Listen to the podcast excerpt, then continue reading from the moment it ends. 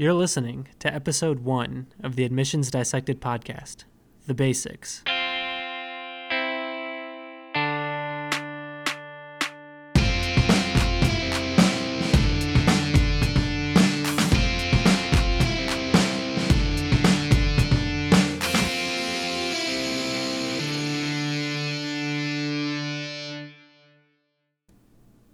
Hi guys, I'm Omar, I'm a fourth-year medical student. Hi, and I'm Sean, I'm also a fourth-year medical student. And we are the co-hosts of the Admissions Dissected podcast. This is a podcast where we're aiming to help you guys learn about the ins and outs of applying to medical school. And this podcast is, for anyone in the process. It can be freshmen in high school, college, or even non-traditional applicants. And what I want you guys to do is kind of just kick back and relax, just listen to what we have to say and kind of soak up the pieces of wisdom that we're going to spit out. So don't take notes. Put it on your long car drive, or your road trip, or your walk to class, whatever it is. And we're going to be talking specifically about our experience applying as medical students, as well as our experience in the admissions process. Between Sean and I, we both have sat on the admissions committee or either interviewed applicants or actually reviewed lots of applications. Right, so between the two of us, we have a lot of experience with the process, and we hope to pass that on to you guys that are listening. So, Sean, one of the reasons I think we're doing this is, as pre-meds in college, I saw, both you and I and a lot of other pre-meds kind of struggle trying to collect and understand the basics and what we need to get done. There's a lot of SDNs and a lot of pre-med meetings, and it was a really confusing process, but luckily we had great resources and we kind of stuck it together. But the point of this podcast is just that, we have like a central hub for understanding what it takes to get into medical school, and really, I don't know, Sean, like kind of explain what you say. Yeah, so neither of us have any family that are physicians. We kind of figured things out as we were going along, which I think was the most difficult part of the process, along with like taking the MCAT and all of those things, was just figuring out what we even had to do. And like you were saying, we had a lot of different mentors that we talked to. We had a lot of fourth-year college students that had just gotten into med school that we would bug all the time. We talked to a lot of different advisors. And then between like our friend group, we would talk to each other about things that we learned. But there was no real central thing that we could look to, No guide. And we want this podcast to be the guide for you guys that you can use to learn how to get into medical school. And so kind of shortly, we want to introduce what the options are for medical school. Yeah, so there are basically two options if you want to become a physician in America. It's either MD or DO school, and then you can also go through the international route. And so an MD literally stands for medical doctor, a DO stands for a doctor of osteopathy. These are both, so traditionally people think of MDs when they think of doctors, but DOs are now, starting with this year, also applying into the same residency match. So effectively there's really no difference at this point, besides some of the things that we'll talk about in later episodes, expanding on the difference between MDs and DOs. Because I can talk about this stuff for days. And then so we would recommend, if you're going to apply to medical school and want to practice in America, the short notes would be apply to MD and DO schools. And Caribbean or international schools should be your last option as a American citizen or someone living in, if you want to go to an American or practice in America. Those should be your very last options because it's quite difficult getting a spot here. Right, and we'll go into more of the detail about why that is, but between the extra costs and the extra risk that you're taking on along with the difficulty in matching, we really don't think it's a great option, but it is an option that a lot of people use, and we would just recommend it be your last option. And so, Omar, what are even the requirements to apply to one of those MD or DO schools? All right, the bare bones. I'm excited. So the basic requirements is that you need to have graduated from a college having a bachelor's degree, and you have to have taken certain pre-med requirements. And those requirements actually vary per school, but there's a certain amount that are common within all the schools, like at least a year of math, a year of biology, et cetera. And you also need to take the MCAT.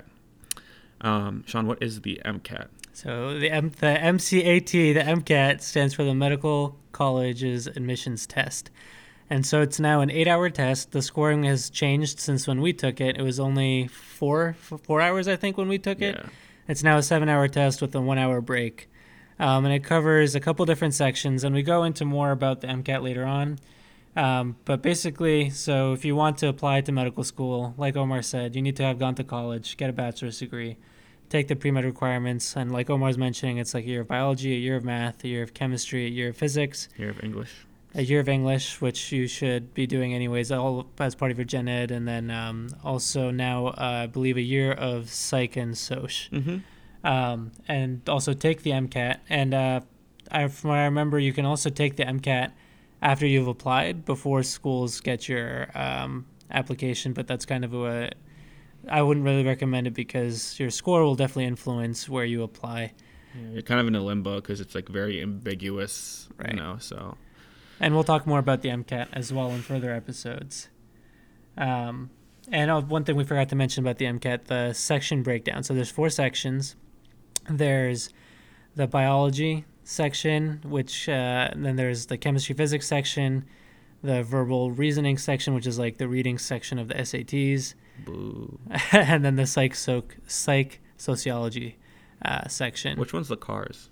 CARS is the verbal section. So that's just critical analysis and reading skills, mm-hmm. is what CARS stands for. And so to prep for those, it makes sense to take all those pre-med requirements, which are really helping you study for the MCAT. Now, we have an episode covering each of one of these topics we discussed, so we'll be talking about the MCATs quite in depth on the MCAT episode, but right. These are just the basic requirements. Right, so we just wanted to kind of give you an intro into what you have to do to even get ready to apply to medical school. All right, and with that, we'll take a break, and we'll be right back. See you guys.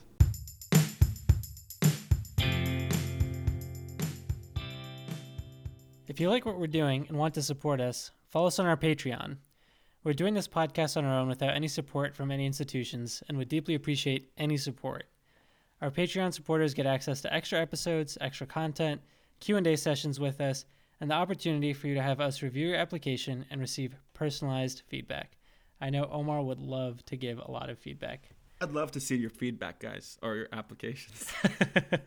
You can follow us on our Patreon at Admissions Dissected.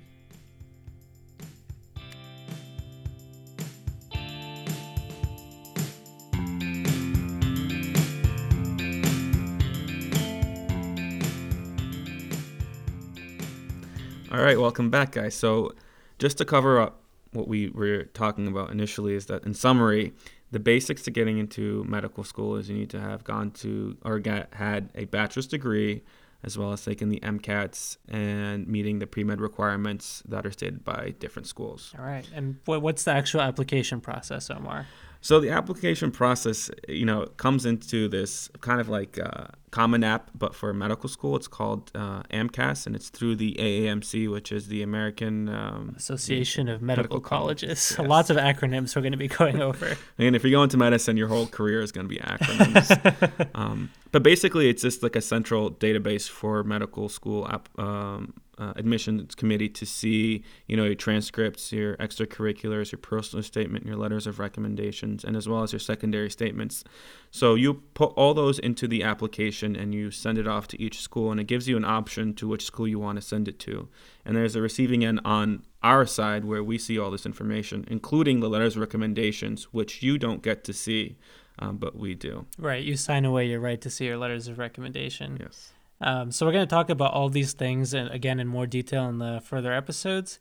But just to go over a little bit about what the process is like. So for the transcript, you actually have to manually type in the exact course name, the grade, all that stuff for every single course you took in college. And then that has to be verified after you submit. You can't fudge numbers, bro. Right. You can't change an A- to an A. They'll catch it.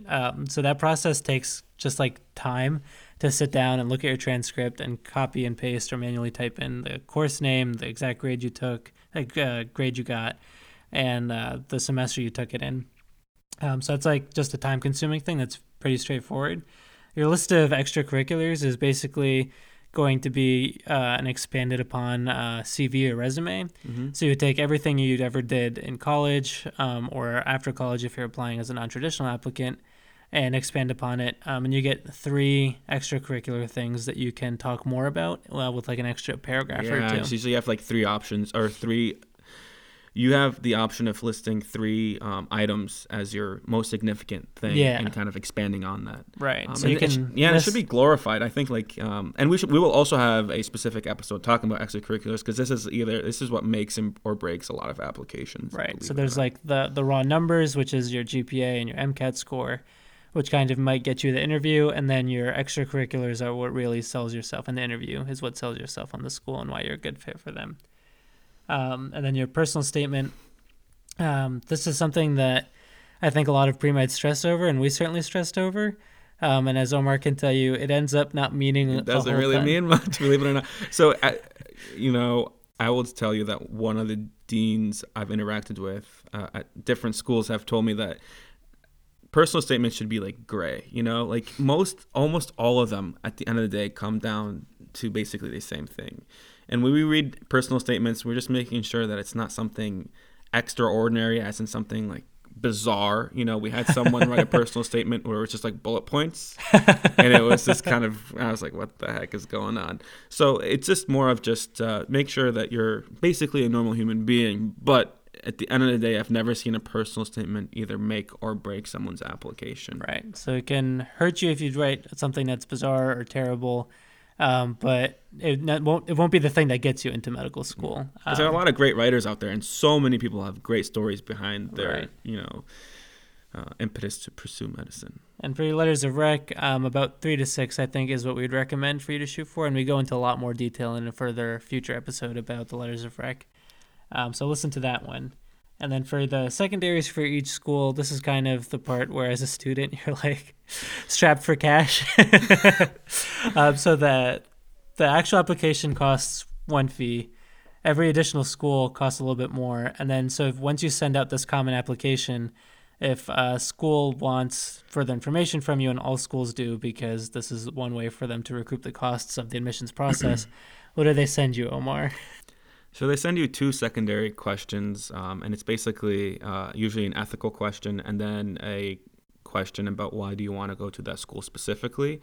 And it's usually 300 to 400 words, so it's not really an expansive essay, but it's just kind of quick paragraphs. And they cost roughly from anywhere from $30 to, what were you saying, Sean? The highest I paid was $120. Yeah, so it's another cash cow for schools, to be honest.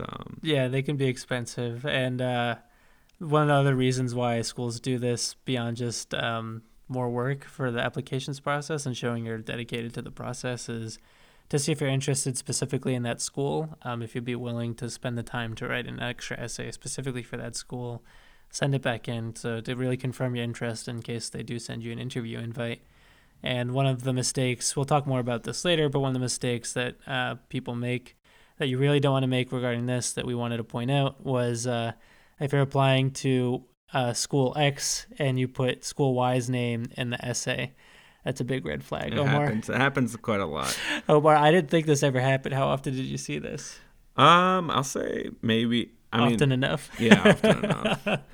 But, and also with secondaries, it doesn't make or break your application, but it's just more of a way for the school to confirm that you're genuinely interested in the school and you're not a waste of an interview invite. Yeah, and I don't even know how much weight this held, but when I was applying, I had one school that I really wanted to go to, and I mentioned that in my secondary statement, my secondary for that school, the essay, that it was my top choice and I was really interested in going there. And I don't know how much that counts for, but if you do have one school, don't do this for multiple schools, but if you have one school that you are super committed to, if you get or fortunate enough to get accepted to, I don't think that that's a bad idea. Yeah. Yeah. All right. So we covered quite a variety of topics about what you actually need to do to apply to medical school and what the process is like. But basically, like we said, the bare minimum, the bare bones that you absolutely need. It's a bachelor's to take the MCAT. You need the AMCAS app covering all the different things that we did, that we discussed. And so next episode, we'll be talking about extracurriculars and ECs, a couple other things in more detail. Thank you guys for listening. Thanks, guys. And we'll be back with the next episode. If you like what we're doing and enjoy the podcast, please rate, subscribe, and share with your friends and colleagues. You can follow me on Twitter at Omar_dissecting or at admissionsdissected.com.